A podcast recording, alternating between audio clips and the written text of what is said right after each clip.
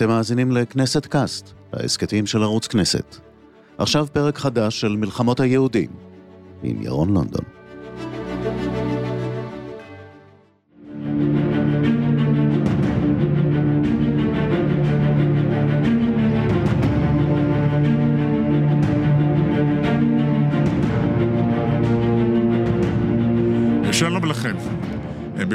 אה, סדרת ההסכתים מלחמות היהודים נשוחח על המריבה העצומה שהתחוללה בין חסידים לבין מי שנקראו מתנגדים או פרושים, ובימינו גם ליטאים. אני ירון לונדון, ובן שיחי הוא פרופסור בנימין בראון, שמלמד בחוג למחשבת ישראל באוניברסיטה העברית בירושלים, חוקר במכון הישראלי לדמוקרטיה. פרופסור בראון עוסק ב... ביהדות החרדית לכל גווניה, ובמחשבת ההלכה בעת החדשה. ובין ספריו הרבים, הנה גם הספר הזה, שאני מחזיק באופן קבוע אה, בספר, בספרייתי בהישג ידי, כדי שאני אדע באיזה עולם אני חי. הספר הזה, מדריך לחברה החרדית, אמונות וזרמים. אנחנו מקליטים את השיחה הזאת אה, יומיים אחרי הבחירות, אה, אחרי סיבוב הבחירות החמישי לכנסת, שבו משתתפת מפלגה אחת, יהדות התורה, שמורכבת כידוע משתי סיעות, אגודת ישראל החסידית, ודגל התורה הליטאית. החיבור שלהם נובע בעיקר מהצורך לעבוד נגד העולם כולו, נגד העולם החילוני, לשתף פעולה נגד הציונות החרדית, אבל כאשר נולדה התנועה החסידית, הייתה הזירה שונה לחלוטין. אנחנו מדברים על אה, שלהי המאה ה-18, שאז הפציעה את אה, תנועת ההשכלה, בעיקר במערב אירופה, בגרמניה, היא קשורה בשמו של מנדלסון כמובן, והתגובה להשכלה בקרב השברנים היהודיים הייתה או החמרה או סוג של פשרה. שתי אפשרויות עמדו בפניהם, אבל במזרח אירופה מופיעה אה, תגובה לגמרי שונה. מופיע איזה יהודי, רבי ישראל בעל שם טוב, הוא אפוף מסתורים עד היום, אנחנו לא יודעים בדיוק מי הוא היה, כיצד הוא פעל, כיצד הוא הציץ. מספרים בעיקר עליו תלמידיו. תלמידיו נותנים את העדות הראשונה. אבל אה, נתחיל, אה, פרופסור באון, כשאנחנו רואים את הקונפליקט היום. במקרה, זאת אומרת, אה, הם היו על סף פילוג, שתי הקבוצות האלה, גם עכשיו, גם עכשיו היה פיוס של רגע האחרון. מה מפריד היום בין חסיד למתנגד? היום באמת מבחינת היחס לשאלות הבסיסיות ביותר של העולם היהודי, של היהדות בכלל, אני חושב שגם הם יסכימו שרב השווה על המפריד. כי שתיהן בסופו של דבר תנועות שנאמנות להלכה, ותנועות שנאמנות גם לפרשנות יותר מחמירה של ההלכה ויותר סטגרנית של אה, היהדות החרדית. אה, שתיהן בסופו של דבר תנועות שכמו שאמרת נכון, צמחו מתוך ההתנגדות אה, למודרנה ולציונות אחר כך. ולכן מהבחינה הזאת, אה, בשאלות הגדולות של אה, הזמן המודרני, אני לא חושב שיש הבדלים ניכרים, אם כי יש גם שם הבדלי גוון. אה, הוויכוח ביניהם הוא ויכוח דתי שמתחיל באמת, כמו שאמרת, על שאלות של עבודת השם, השאלות של, במאה ה-18 הוא מתחיל באמת על שאלות של עבודת השם, כאשר החסידות היא תנועה מיסטית שרוצה ערכים מיסטיים ומנהיגים מיסטיים בראשה. אה, בעוד שהליטאים את התנועה מסורתית יותר שדוגלת בלימוד תורה. אה, העסק השתנה, אבל עד היום, באמת מהבחינה הזאת, העולם הליטאי עולם ששם במרכזו את לימוד התורה ואת לומדי התורה, המנהיגים שלהם גדולי תורה, בעוד שהעולם החסידי הוא עולם שמעמיד בראשו מנהיגים, שהם בדרך כלל יורשים את תפקידם, שהם יותר מנהיגים רוחניים, אדמו"רים מה שמכונה, אה, שכוחם לא בלמדנות, אלא יותר באמת ביכולת להביא לידי חוויה רוחנית ולידי דבק קהילתי. וליחסית אה, קהילה יותר צמודה ויותר הדוקה מאשר זו של הליטאים. אה, וגם בדרכי עבודת השם שלהם, הם עדיין יותר שומרים על מנהגים שמקורם בקבלה, ומנהגים שלכן הרבה יותר אה, בעלי אופי יותר, שוב, לא מיסטי במובן של חוויות, אבל יותר אה, אלמנטים ששייכים למקורות לא הלכתיים. אה, מנהגים שחלק מהם אה, גם התעצבו במהלך הדורות בכל חסידות אחרת, אבל, אבל הם מנהגים שבמידה רבה הם קנאים ושומרים עליהם מאוד ב... דקדקנות שנוצר אה. מתוך חיים דווקא הרבה פעמים יותר מחמיר משל הליטאים.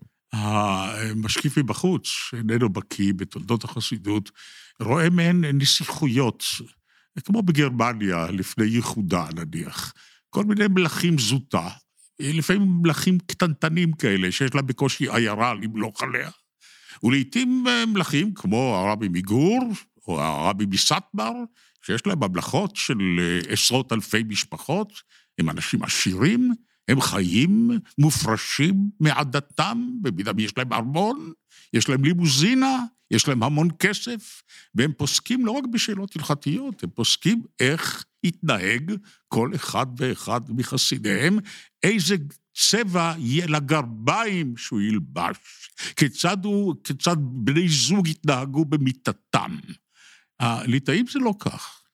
זה לא כך, אה, אבל במסגרת ההתקרבות בין שני הזרמים האלה, גם מנהיגים ליטאים כבר עוסקים בשאלות הרבה יותר אישיות ולא הלכתיות. אה, גם, אה, כן, ליטאי ילך לקבל ברכה מהמנהיג, גדול הדור, כן, של, של היהדות, המגזר הליטאי, לאירוע חשוב בחייו, אם הוא לא, לבן שלו יש בר מצווה, או שהוא הולך להתחתן, הוא יקבל ברכה מגדול הדור, ילך להתייעץ בשאלות אישיות עם גדול הדור, כלומר, בקטע הזה, דווקא הליטאים התקרבו יותר אל החסידים קצת, קצת. אה, החסידים, אתה צודק, הרבה מעורב בכל דבר, הרבה מעורב גם אה, באמת בשאלות הכי אינטימיות, כולל, אה, החסיד גם מתייעץ עם הרבה איך לקרוא לבן שלו, כן? איזה שם לתת לו. ועוד... בוא נחזור לאחור. כן. אני רוצה שקודם תעזור לנו לצייר את תמונת העולם היהודי. ראשית, היהודים תחת שלטון האסלאם, האימפריה העות'מאנית, הם, הם מיעוט קטן בעם היהודי בשנים ההם כבר, אולי עשרה אחוז. רובו של העם היהודי, אה, והדינמי יותר, נמצא באירופה. אבל יש אירופה מערבית ויש מרכז אירופה. אה, אה, איך זה נראה? אז באזור, באזור שבו צמחה החסידות הייתה אימפריה שנקראה האיחוד הפולני-ליטאי, שבאותה תקופה הלך והתפרק, עד שבסופו של דבר המעצמות שסביבו אה, נגסו ממנו, האיחוד הזה, אה, עד כדי אה, כיליונו, בשנות ה-90 של המאה ה-18. ומי שתפס את רוב השטח הזה הייתה רוסיה הצארית. רוסיה הצארית, מדינה שכבר, גם במושגים של אז, עכשיו מדינה יותר שמרנית, יותר דתית, יותר, וגם יותר מקפחת כלפי היהודים, כי ליהודים לא היה זכות לשבת בכל מקום, אלא הייתה זכות לשבת בכל מקום, אלא בתחום המושב בלבד. שזה אזורים... זה היום בלרוס, צפונה של אוקראינה, ועוד, פחות או יותר. וגם אזורים שנוסעים ברוסיה, אבל לא, לא העירוניים המרכזיים, אלא יותר המרוחקים והכפריים. אה, בסופו של דבר, בתחום הזה צומחת היהדות הגדולה ביותר מבחינה מספרית, אה, מה שעתיד להיות הגדולה יותר מבחינה מספרית. אגב, אה, במאה ה-18 עדיין העיר הגדולה ביותר מבחינת מספר היהודים שיושבים בה, אני לא יודע איזה שנה בדיוק, אבל הייתה אמסטרדם דווקא עדיין. כן? כן. אבל מבחינת הריכוז וגם החיים היהודים היותר מסורתיים, יהדות מזרח אירופה מתחילה להצמיח גם תנועת חסידות, כמו שאמרנו, יש ברקע עדיין תנועות תנועות מינות, כמו הפרנקיסטים והשרידי השבתאים, שעדיין מזנבים קצת אה, בקצוות, אה, ויש ניצנים מאוד מאוד קטנים של השכלה לקראת סוף המאה ה-18, אה, שהיא לא רק יבוא מהמערב, אלא חלק באמת צומח בזירה הזאת עצמה. ואף על פי כן הרוב המכריע של יהדות מזרח אירופה הוא רוב עדיין מאוד דתי, מאוד נאמן למסורת, מאוד אה, אה, כן, שומר מצוות, לא פתוח לזרמים החדשים אה, ממערב. כן. אה, הם יגיעו אחר כך קצת יותר עם נפוליאון, אבל אה, בסך הכל באמת היהדות הזאת יותר שמרנית ורחוקה הרבה יותר מאמנציפציה. אם אה, באוסטריה של אותם הימים האמנציפציה ניתנה ב-1781, במהפכה הצרפתית גם ניתנה, ניתן שיווי זכויות היהודים. יהדות מזרח אירופה לא קיבלה... זה מוזר שהחסידות מופיעה בקרפטים או באיזה מקום אחר, שם, נכון? כן. באותו זמן האנציקלופדיסטים בצרפת מבשרים את בואה של המהפכה. שבה כל בני אדם שווים, נכון. ועד מהרה היהודים מקבלים זכויות אזרח מלאות. וגם בגרמניה מנדלסון כבר עבר את שערי ברלין ונכנס פנימה, הוא אחד מחכמי אה, חכמי אירופה, לא חכמי גרמניה. מנדלסון נכנס את שערי ברלין דרך השער המיועד ליהודים ובהמות. כן, שם הוא נכנס. שם הוא נכנס. 아, אה, כן. אבל, אה, והוא נפסל למיטב זוכרים אפילו פעמיים. להיות חבר באקדמיה הלאומית למדעים, הפרוסית למדעים, בווטו של המלך פרידריך הגדול, הנאור, אה, אחד מסמלי הנאורות, שפסל אותו רק בגלל שהוא יהודי. אז 500 קילומטר משם מזרחה, יש עולם אחר לגמרי. כן. זה עולם החסיד. אבל, ו- ושם היהודים מקבלים שיווי זכויות לראשונה ב-1917, 1917, כן, כן. הרבה הרבה אחרי כן, הם לא חולמים בכלל שיווי זכויות. מה, מה מבשר האיש הזה, רבי ישראל בעל שם טוב? מי אה, הוא? אז קודם כל, הבעל שם טוב מתחיל לפעול אה, כמה עשורים לפני מנדלסון, אם אנחנו עושים את צירי הזמן, אה, הקבלה בין צירי הזמן, הוא אה, נולד באיזשהו מקום באמת, אה, כנראה מאוד קטן, שלא ברור לגמרי מה הרקע הבסיסי שלו, כי הכל, אה, החסידים קוראים לתקופה הראשונה שלו תקופת האתקסיה, תקופת ההתכסות, ההסתר. הוא נמצא בהסתר, הוא משמש בעבודות מאוד אה, לא מכובדות בסולם היוקרה של החברה היהודית, הוא משמש כעוזר למלמד, אפילו לא מלמד, כן. עוזר למלמד, שומר בית המדרש, אה, ורק בשנות ה-30 לחייו, גם כורת עצים וחופר טיט. זה, זה שוב, זה כבר כנראה יותר אגדות, אבל אה, אה, בשנות ה-30 לחייו הוא עובר לתקופה, לשלב השני של חייו, שבספרות החסידית הייתה תקופת האתגליה, תקופת ההתגלות, פתאום הוא איכשהו מתגלה. כנראה שבין לבין הוא גם שימש כשוחט, גם אה, פרט לא כל כך ידוע, אה, אבל אז הוא הופך להיות בעל שם. הכינוי ישראל בעל שם טוב זה לא שהוא בעל שם טוב, אלא הוא בעל שם טוב. הוא בעל שם כי זה מקצוע, יש מקצוע כזה, בעל שם. הוא מרפא מגי, הוא מרפא בעזרת שמות, שמות קדושים. אהה. כלומר, אדם חולה, אדם יש לו בעיה, אז הוא יודע איזה שמות קדושים פועלים באיזה אופן בעולמות העליונים, הוא יכול לתת לו קמע, יכול לתת לו סגולה, יכול לתת לו ברכה, יכול לתת לו כל מיני דברים שמפעיל את השמות הקדושים כדי אלה לעזור. לאו דווקא מסורות יהודיות, נכון? בעיקרון, גם בנצרות האורתודוקסית יש אה, כאלה. יש בכל הדתות אה, איזשהו רובד מגי כזה או אחר, אבל הם משתמשים בעיקר באמת במסורות היהודיות שצומחות בעיקר מתוך עולמה של הקבלה. אה, אז יש כאלה השפעות פה ושם, העולם שבו הוא נמצא הוא גם עולם שעברו בו, גם האימפריה העות'מאנית בשלבים מסוימים, אז באמת יש אה, שילובים או מפגשים שונים בין תרבויות, אבל הוא, בעיקרון משתמש בכלים שהקבלה נותנת לו עם כמה גילויים משלו. אה, ובסופו של דבר, מתוך המקצוע הזה שכבר מכניס אותו יותר לשיח היותר מיסטי והיותר תיאולוגי, פחות באמת עיסוקים בזויים במרכאות, כן, במושגי... הוא, הוא, הוא לא רק עוסק בפרנסה שלו, אלא הוא גם ממנף את זה להבאת איזושהי בשורה מיסטית חדשה. אה, הוא אגב גם נודד ביחסית אה, רדיוס די גדול אה, במקומות מושבו, וכך אה, גם הוא, הוא, הוא, הוא מביא בשורה שלכאורה מהבחינה הזאת היא מאוד פשוטה. היא אומרת, הקבלה מספרת לנו שבאמת העולם שלנו איננו אלא השתקפות בבואה דבבואה של אור אלוקי עליון שמגיע מאין סוף מרחוק ועובר שלבים, וכל ה, העיסוק של הקבלה זה בארכיטקטורה המאוד מורכבת של העולמות שיורדים מאור אין סוף ועד לעולם הגס והעכור והשפל שלנו. הוא אומר, אבל שם טוב, הוא צריך לזכור שבסופו של דבר, מעבר לכל הארכיטקטורה הזאת, יש אור אלוקי אחד אחדותי ופשוט שמגיע לכל מקום ולכל דבר. ועם האור הזה, בגלל שהוא מגיע לכל דבר, גם למקומות הנמוכים, כל אחד מאיתנו יכול להתחבר, אה, איפה שהוא מצליח זה טוב, בכוח המחשבה שלו. אה, ולכן מהבחינה הזאת, אצל הבעל שם טוב, תפילה זה לא לקרוא את האותיות ולהבין את המילים, אלא זה להתרכז בצורת האות כדי להגיע לסוג של חוויה מיסטית. כדי... מה בסוף צורת עוד הפונט? כן, אה, הפונט, כן. צורת האות ב' מקרינה אור אלוקי מסוים, צורת האות ג' מקרינה אור אלוקי אחר, גם כשהוא לומד תורה, ככה הוא לומד תורה. ולכן הוא אומר, גם כשאתה יוצא לטבע וגם כשאתה יוצא למקומות אחרים, גם כשאתה, כן, הוא דורש אה, את, אה, יש, אה, הפרשנות החסידית היא תמיד אנטי פשט, רחוקה מהפשט. אז יש משנה שאומרת, "רא- ראו המדברת עם אחד בשוק, וזה אחד העילות, עילות הפסול, ב- עילות תביעה של בעל נגד אשתו, ראו המדברת עם אחד בשוק. אז הבעל שם טוב לקח את זה למקום אחר, ראוה מדברת עם אחד, עם הקדוש ברוך הוא, האחד, בשוק, גם בשוק אפשר לדבר עם אחד. גם בשוק אפשר לדבר עם הקדוש ברוך הוא. לא, לא ברור לי כל כך כיצד. ההתמקדות בצורת אות, הנה, יש לי פה טקסט שאני כתבתי לעצמי כדי להקל לעצמי כשאני משוחח איתך. מהמם, המילה הראשונה היא אנחנו. נכון. אני, אני, אז אני מסתכל באלף, לא קורה לך כלום, נכון? מה? לא קורה לך כלום כשאתה מסתכל באלף. אבל אה, אה, מבחינת הקבלה, אה, חלק מהארכיטקטורה המורכבת היא הסימבוליקה של האותיות. אותיות מייצגים כוחות אלוקיים. אדם שבאמת יותר בקיא בהבחנות הקבליות בעניין הזה, מה, איזה כוח מייצג את כל אות, אז האות הזאת מאירה לו, הבעל שם טוב אומר, א', הרעי- הרעיון הוא שהעולם נוצר במילה. נכון. כן, בראשית, העולם נמצא במילה. נכון. טוב, זה רעיון ישן, הוא קיים עוד לפני החסידות, נכון? הרבה לפני. זה רעיון נפלא. זה רעיון נפלא מבחינה אינטלקטואלית, כן. הוא רעיון נפלא, כי באמת, אם תחשוב, אתה יכול לחבר אותו היום לגדולי הפילוסופים, אני פיטקינשטיין, איך אנחנו רואים את העולם? אנחנו רואים אותו דרך ניסוחו.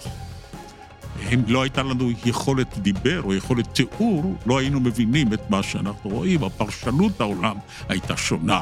אז טוב, אבל זה נכון, לזה הוא מתכוון בעקיפין? ממש לא. אה, הוא, כן, בעניין הזה, כן, ויטגנשטיין מדבר על שפה, מדבר על שפה אנושית שהיא אה, בעצם מחוללת את תמונת העולם שלנו, כי אין לנו יכולת לגשת העולם, אל העולם בלי שפה. אצל, אה, אצל הבעל שם טוב זה עניין מטאפיזי, זה הקדוש ברוך הוא באמת בכבודו ובעצמו, הוא פועל בעולם באמצעות כוחות שונים. למשל, יש, אה, בקבלה יש שלושה קווים, כוח החסד, קו החסד, קו הדין וקו הרחמים. קו החסד זה שהוא משפיע שפע אינסופי, בלי גבול- גבולות, בלי מידות, בלי שיעור. קו הדין זה שהוא הכל בקצבה ומידה. קו הרחמים ממזג בין שניהם. אז זה, כשאנחנו מדברים בלשון, בלשון של קווים, שאחר כך המקובלים גם אה, מפרטים את זה למה שהם קוראים ספירות. אבל אותו, באותה מידה, ההערות האלוקיות השונות של זרימה כזאת של האור האלוקי, זרימה אחרת של האור האלוקי, היא באה לידי ביטוי גם באותיות. ולכן כדי, אותיות האלף-בית העברי כמובן, כן. לכן כדי לברוא עולם שיש בו את כל הכוחות השונים האלה, היה צריך לקחת את האותיות בכל הצירופים האפשריים שלהם. וזה באמת מה שעושה עוד ספר יצירה, ספר שנכתב ממש בימי תקופת חז"ל. אה, והקבלה הולכת ומפתחת את זה, אבל שם טוב גם, באותה, מאותה סיבה, כשהוא רואה את האלף, הוא לא רואה את הצורה הגרפית בלבד, אלא את ההערה של האלף, וכל הערה היא הערה של כוח אלוקי אחר, ואיפה שאתה מתחבר, אתה מתחבר, כי כולם כוחות אלוקיים, אז אתה יכול מכולם להגיע לדבקות, מה כאן נכנס הערך של הדבקות. דבקות אצל החסידים זו חוויה מיסטית של התאחדות עם אלוקים. בכל מקום שאתה מצליח לתפוס, אומר הבעל שם טוב, קצה וחלק מהאחדות, אתה תופס את כולו. אז, אז כל אדם שרואה את עצמו כחסיד היום, או אתה שלמדת את תורת החסידות, אתה יכול אה, לח, לחוש אפילו משהו מזה? כאן אנחנו מגיעים, מגיעים להקדמה שלנו, ש, שבה פתחת. העולם החסידי של היום עבר שינויים. היום כבר, לא רק שהחסידים עצמם, אה, כמעט שאין להם את היומרה הזאת, אה, אפילו באיד- באידיאל האוטופי שלהם, אלא במידה רבה אפילו הצדיקים, כלומר האדמו"רים, מנהיגי החסידות, אין להם את היומרה הזאת. החסידים לפעמים מייחסים להם אה, תכונות מיסטיות כאלה ואחרות, אבל באופן אמיתי אין להם את היומרה הזאת, כי באמת מהבחינה הזאת הם מרגישים שזה סוג של ירידת הדורות. אנחנו כבר לא במדרגה של הבעל שם טוב או תלמידי הבעל שם טוב, אנחנו מנסים את המינימום שלנו לעשות. אה, יש סיפור נורא יפה של רבי ישראל מרוז'ין, שעגנון מביא אותו באחת הגרסאות שלו, שעל הנר ביער, אולי אתה מכיר אותו, אה, שבאו לרבי ישראל מרוז'ין, אה, והוא, אה, שיפתור איזה בעיה, הוא אמר, כן, הבעל שם טוב, כשהוא היה צריך, אה, היה איזה ילד אה, חולה, הוא היה צריך לעזור לו, ילד חולה, ילד טוב, היה צריך לעזור לו, היה הולך אה, ליער, מדליק נר על איזה עץ, מכוון כוונות מיוחדות קבליות, ומתפלל את מה שהוא עושה, זה מה שהוא עושה, והילד היה נושע.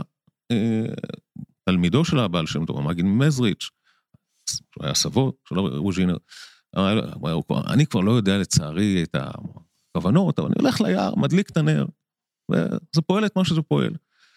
תלמידו של המגיד אומר, אני כבר לצערי לא יודע לא את הכוונות ולא את הזה, אבל אני אה, עושה, על סמך מה שעשה הבעל שם טוב וזה עוזר. אומר רבי ישראל מרוז'ין, אני אפילו את זה לא יודע, אבל אני יודע לספר את הסיפור. הוא עצמו, כן, הוא עצמו, זאת אומרת, הייתה להם אירוניה. כן, דור רביעי, והוא כבר אומר, אני כבר רק מספר את הסיפור. אה, במבט, אה, שוב, במבט מן החוץ, הווה אומר מבטי. אז החסידות מצטיינת באומנות, או בייחוס חשיבות לאומנות. רק אומנות אחת, מוזיקה. אין חשיבות לאומנות אה, ויזואלית בחסידות יותר מאשר בכל מקום אחר. מה מקומה של המוזיקה? למה הם כולם שרים כל הזמן ורוקדים גם? נכון. רוקדים.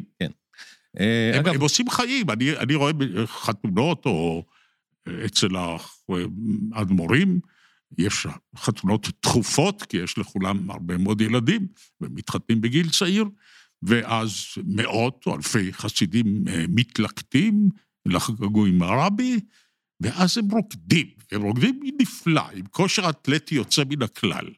מה העניין? ולא רק זה שהם רוקדים, אלא הייתי אומר, התרומה הכי גדולה של זרם כלשהו ביהדות למוזיקה היהודית היא התרומה החסידית. אין, אה, כל חסידות זה לא... נכון, כנרים נפלאים, זמרים נפלאים. אה, אה, כל חסידות יש לה באמת את מסורת השירה והניגונים שלה, שלא רק מעוברת מדור לדור, כן. אלא גם זה אחד הדברים שבהם הכי מרשים לעצמם להתחדש. הם באמת מחדשים ניגונים. יש חסידויות שיש בעל יש מנצח של קאפלים, מה שנקרא, של מקהלה, שכל שנה הוא בא עם ניגונים חדשים, זה התפקיד שלו, קומפוזיטור החצר אם תרצה, כן? אה, למה, מה הסיפור של המוזיקה? אה, הסיפור של המוזיקה קשור גם במשמעות הקבלית שייחסו החסידים למוזיקה, וזה קשור דרך אגב לאותיות. הטענה היא שהאור האלוקי הוא באמת אה, נשגב, נעלם, והרבה הרבה מעל לקוחות שאליהם אחר כך הוא מתפרט כדי לברוא את עולמנו. האור האלוקי עצמו הוא מעל לזה. לכן יש את הטענה שעולם הניגון זה סוג של כלי מבטא שהוא מעבר לעולם הדיבור, הוא גבוה מעולם הדיבור. לכן, עם כל החשיבות של האותיות והמילים, המוזיקה זה משהו שכאילו מעל לזה. זה ההסבר התיאולוגי. ההסבר היותר מעשי, והוא לא פחות חשוב, זה שהחסידות אומרת ש... אה, נתחיל בריקודים בשמחה שתיארת, חסידות אומרת שלהגיע לחוויה באמת רוחנית אמיתית, אדם לא יכול להיות בעצבות ובמראה שחורה. אדם שהוא עצבות, בעצוב ובמראה שחורה הוא שקוע בתוך עצמו, ולכן הוא לא יכול להידבק באור האלוקי. וכל הסיפור של החסידות של הידבקות באור האלוקי, אה, זה מה שהם קוראים ביטול היש, או הפיכת, שים לב למשחק האותיות, הפיכת האני לעין. אני, באלף, א' י' לעין, אין. אפס, להתאפס מול אלוקים. ולכן מהבחינה הזאת, הרעיון של להתנתק מהעצבות ומההתרכזות בעצמך ולהגיע לשמחה, שמחה זה התרחבות הלב, התרחבות הנפש, אז זה מעורר מאוד את כל האלמנטים הכמעט מלאכותיים אפילו, שבאמצעותם החסידים מגיעים לשמחה. קודם כל זה כמובן השירה והריקודים, אבל זה גם האלכוהול שהחסידים הרבה יותר השתמשו בו כדי לתדלק את השמחה הזאת, ועוד אמצעים אחרים. אה, אבל נשים לא משתתפות. לא, נשים באמת, עבודת השם החסידית היא, חסידות תנועה שמרנית, נשים יש להם מקום במסגרת העניין הזה, הם לא... אבל זה עידן הרוקנרול. מה ההבדל עם קצת LSD. ורולינג סטונס, מבחינת החוויה של עשרת אלפים איש, עשרים אלף איש באיצטדיון, דבקים זה בזה, אוהבים כולם, כולם ילדי פרחים, צועקים, הם צועקים באופן מאוד דומה לחסיד שיוצא לטבע וצורח.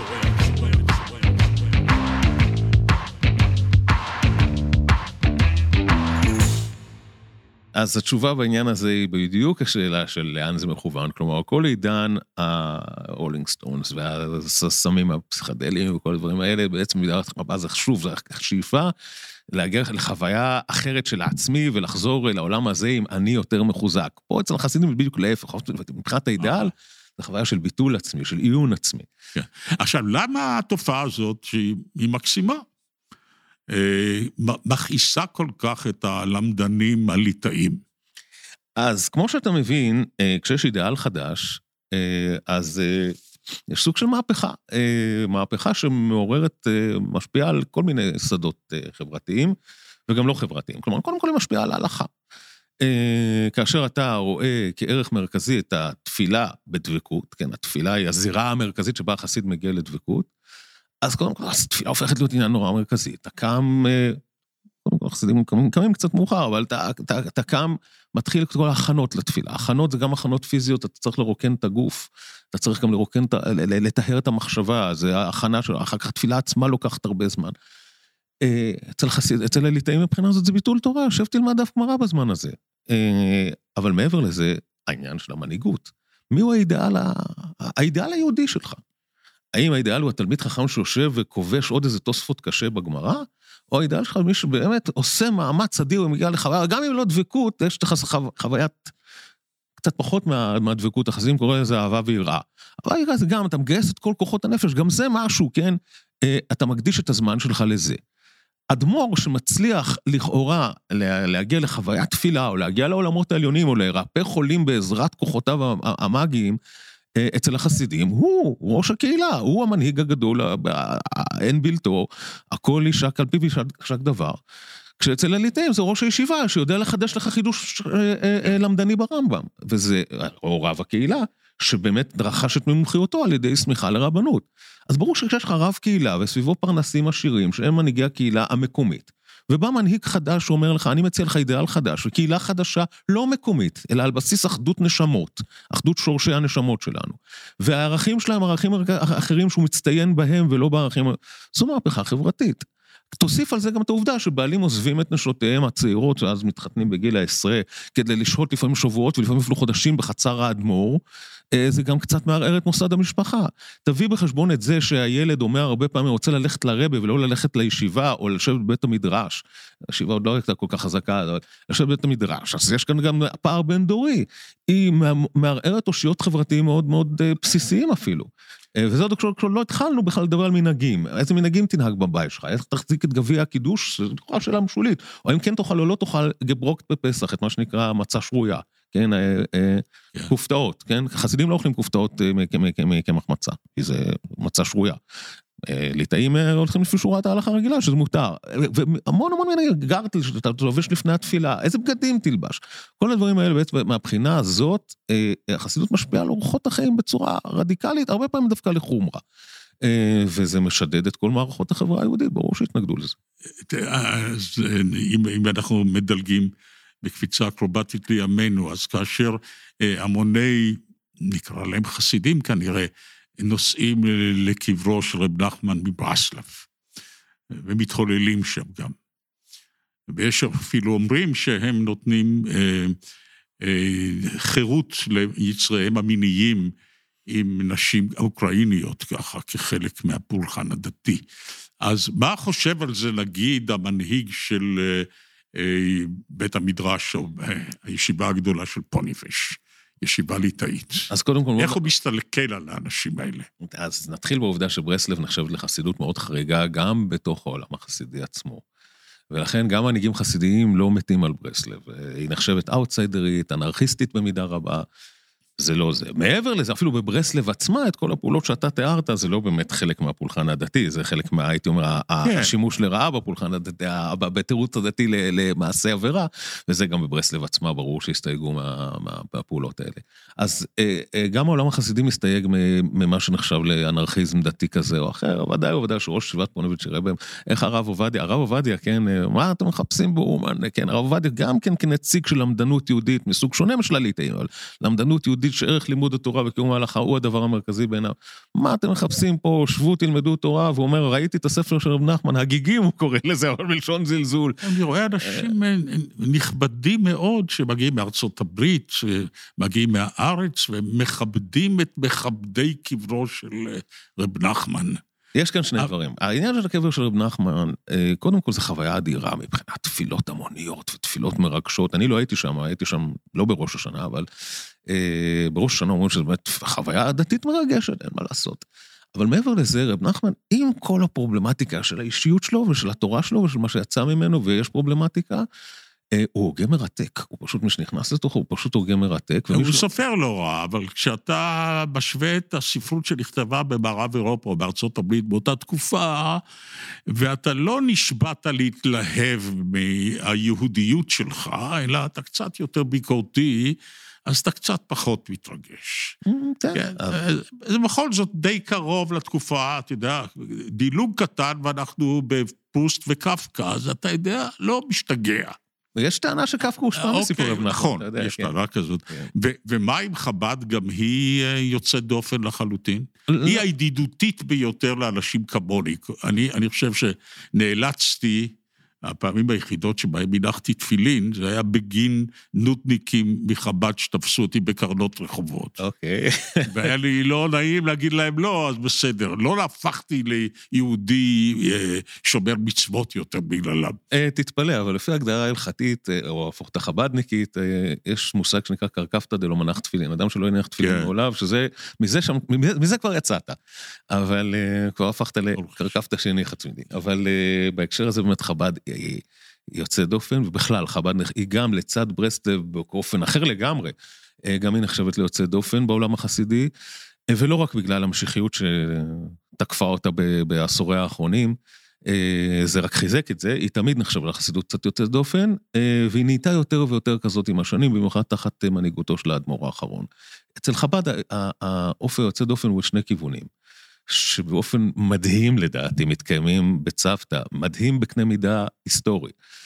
אה, מצד אחד זו החסידות שהופכת את האידיאל של העמקה בתורות תיאולוגיות הכי עמוקות שיש לערך המרכזי שלה. זה הערך המרכזי של החסידות, זה לימוד תורת החסידות, שהיא בנויה על תורות של אדמו"רי חב"ד, בוא נאמר, כל ספרייה של ספר חסידות. התניא.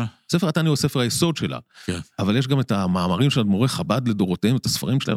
חסידות אחרות, יש להם מדף שניים בספרייה של ספרי החסידות. חב"ד יש להם ארונות ספרים שלמים של דקויות תיאולוגיות באמת מעמיקות, שזה הערך המרכזי שלהם, ללמוד אותם. ואין שמחה אמיתית מבחינתם, אם אתה לא באמת מעמיק ויודע את סודות האלוקות. מצד שני, זו החסידות שלפחות בדור האחרון שלה, הפכה להיות החסידות הכי פופוליסטית, הכי יורדת אל העם, הכי יורדת לשדות התעופה, לרחובות, להניח תפילין, כל המבצעים האלה. במובן הזה הם עושים אה, פעולה מעוררת השתאות. מוסד השלויכס שלהם, משרד השליחים, נכון. אה, הוא באמת של אה, מפעל של אהבת ישראל אמיתית. אני, אני מוכרח להתרגש מאיזה יהודי צעיר שלוקח את משפחתו ונתקע באיזה עיירה נידחת בנפאל או בטימבוקטו ומחליט אה, בלי שום תמיכה, אלא צריך לחיות ממה שהקהילה נותנת לו. נכון. זה באמת הקרבה עצומה, ולהושיע יהודים, לא חשוב. זה באמת מפעל יוצא דופן. אני, אני ממשיך להתפעל גם מה... מיזוג שעליו דיברתי קודם, כי בדרך כלל תנועות שהציבו אידיאל אליטיסטי, הם לא יכלו להיות פופוליסטיות. נכון. ותנועות שהפכו להיות פופוליסטיות איבדו את האידיאל האליטיסטי, ומצליחות כן. לקיים את, היא, חב"ד מצליחה לקיים את זה בד בבד. בוא, שוב, אנחנו אה, מדלגים פנים ואחור, ככה, אוקיי. זה בסדר. מה יצא בקונפליקט הזה, כמה זמן הוא נמשך? בערך מאה שנה בין המתנגדים ל... השיא שלו, השיא הכוחני האלים שלו, נמשך דור אחד, זה בין 1772, שאז יצאו שני החרמות הראשונים נגד החסידים, המתנגדים מוציאים חרמות, על אחד מהם חתום הגאון מווילנה שהוא דמות מופת כבר בדורו, כבר בחייו של היהדות הרבנית, הליטאית. אה, השני, הוא יצא בווילנה, השני יצא בברודי, גם עיר חשובה של חכמים וסופרים. אה, ושלב השיא הזה מסתיים ב-1804, כאשר בעצם השלטונות הרוסיים מכירים בלגיטימיות של התארגנות מעניינים חסידיים. אה, עד אז חלק מהמלחמה הייתה גם הלשנות לשלטונות, שמקימים כת חדשה, הנה, הראיה, הם מקימים עניינים נפרדים ולא מתפללים במניין הרגיל של הקהילה. התפילה שלהם הייתה שונה. אה, וב-1804 בעצם השלטון הרוסי, אחרי שהוא כבר אוסר את אחד ממנהיגי החסידים פעמיים, ומשחרר אותו, כי הוא מגלה שאין כאן איזה כת מסוכנת שמסכנת את השלטונות, הוא נותן אוקיי, ואומר ב-1804, זה בסדר, ואז נפסק השלב הכוחני, ומתחיל בעצם השלב עדיין חריף מאוד, האידיאולוגי, האינטלקטואלי, הרעיוני של ויכוח חסידים מתנגדים. הוויכוח... זה, זה מניב, אני מניח, תוצרים יפים. נכון. כאשר שתי תנועות רוחניות, אינטלקטואליות, אה, נאבקות ביניהם, אז אתה מפיק את מיטבך. נכון, אני מסכים. אה, קודם כל, בצד הליטאי, המתנגדי, אה, שני דברים חשובים קורים. אחד, זה שקמה הישיבה הליטאית ב-1802, קצת לפני הצו הרוסי, אבל 1802 אה, קמה ישיבת וולוז'ין, שהיא אם הישיבות הליטאיות. זה חיים מוולוז'ין. חיים מוולוז'ין, שהוא התלמיד בה"א הידיעה של הגר"א, של הגאון מווילנה. הוא באמת בליבת המנהיגות המתנגדית. אבל הדבר היותר מעניין שרב חיים מוולוז'ין עושה, זה דרך אגב יש ויכוח על השאלה עד כמה הקמת הישיבה הליטאית קשורה למאבק בחסידים, יש חוקרים שאומרים שכן, יש חוקרים שאומרים שלא כל כך. אבל אה, רב חיים מוולוז'ין גם כותב ספר שאפשר להגדיר אותו במידה רבה אה, כמניפסט הליטאי, המניפסט המסנגדי. וזה ספר נפש החיים.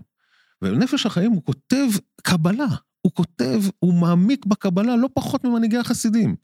והוא אומר, דווקא לפי הקבלה אנחנו צריכים להניח שאתם טועים. ואתם, אתם, הוא כבר לא קורא להם כופרים ופורקי עול וכדומה, אותם אשר קרבת אלוקים יחפצו, הוא משתמש בביטוי הזה, מחפשים קרבת אלוקים. קרבת אלוקים אתם לא תמצאו, לא אצל הרבה ולא בדבקות ולא בתפילה האקסטטית, להגיע לדבקות, אף אחד לא יכול להגיע בעולמנו, זה משה רבנו הגיע, אחרי זה כבר אין.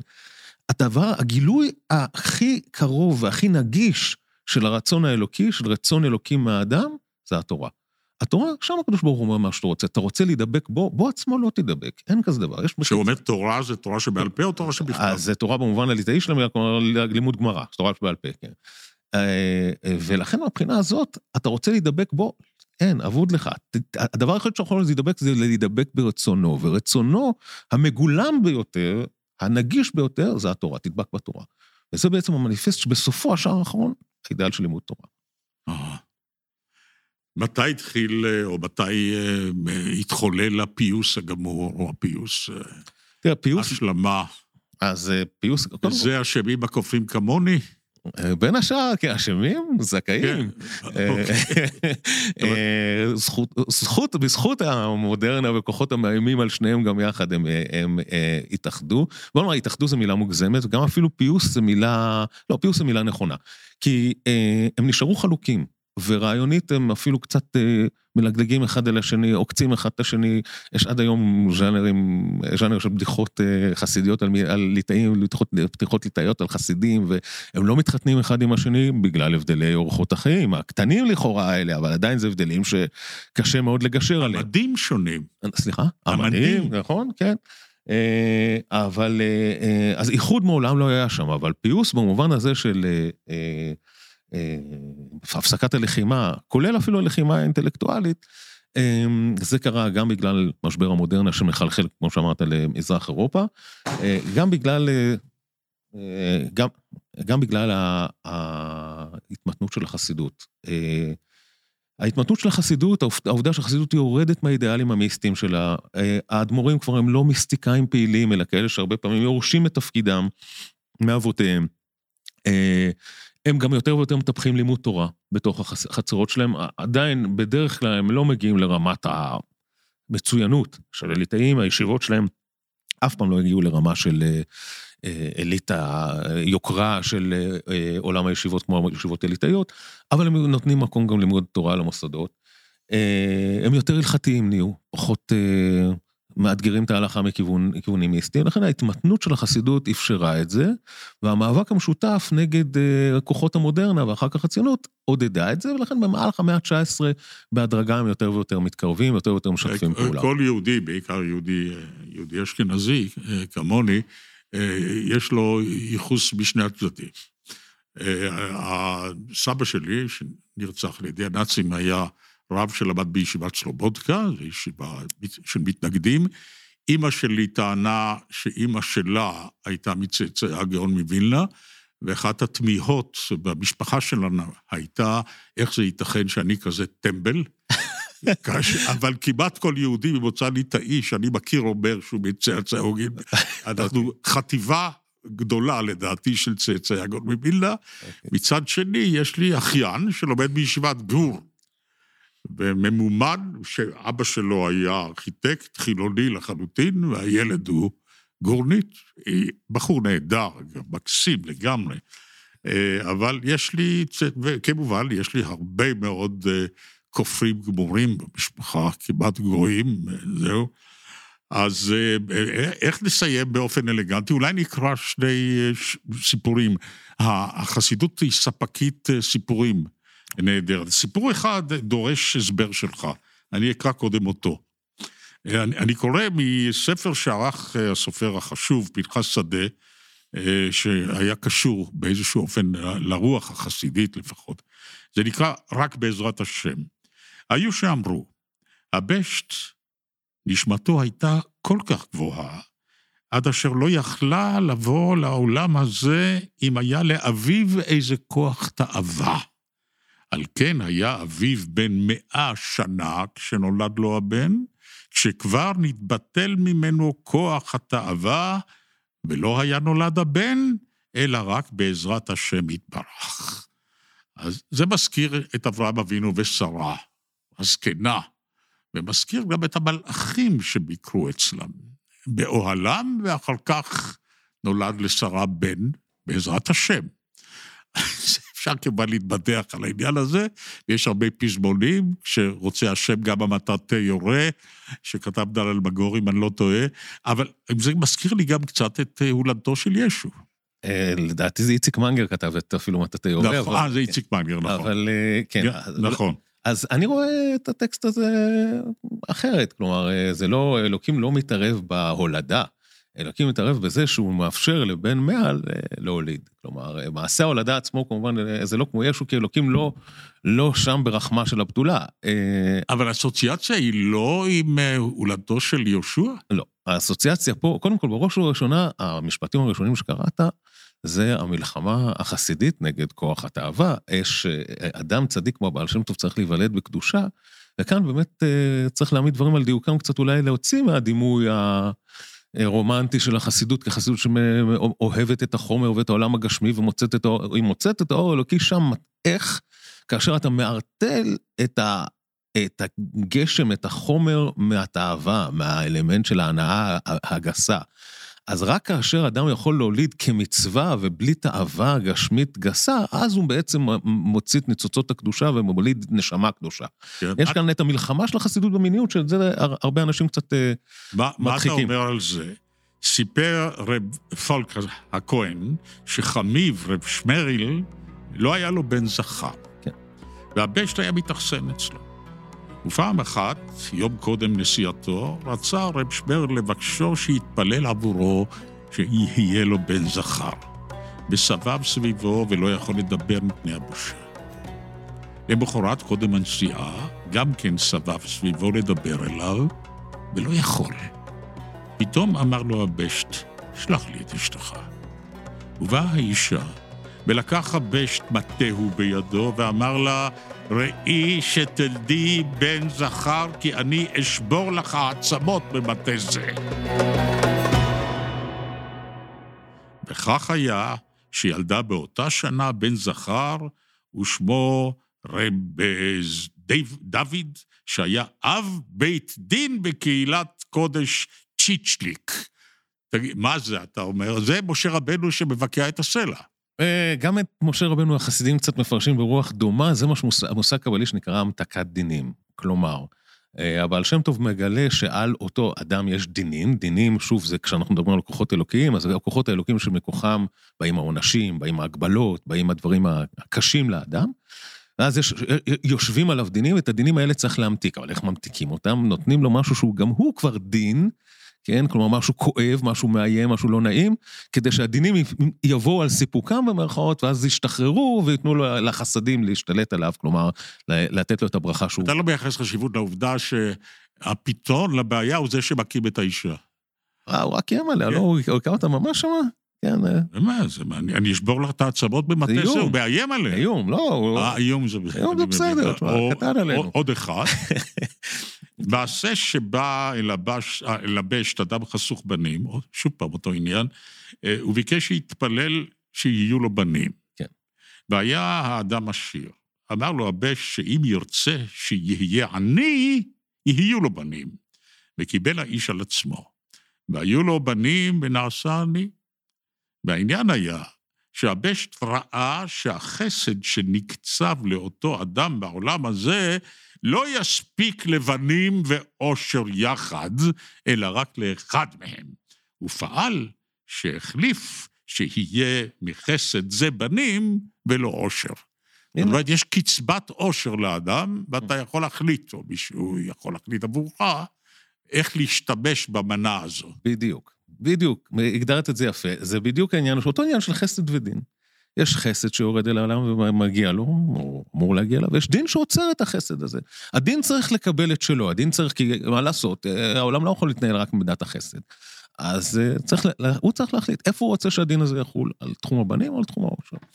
פרופסור באום, אנחנו צריכים לסיים, ואני שמח שאנחנו סיימנו בהתפייסות בין שני גופים חשובים בעולם היהודי, בין החסידים והמתנגדים, הבנו את הסיבות למריבה, הבנו את הסיבות להשלמה, mm-hmm. ואנחנו יכולים לצאת מהאולפן הזה בחיוך. happy ending לסיפור הזה, ויחסית נדיר בסדרה שלך, אני חושב. תודה כן, רבה. תודה לך. thank you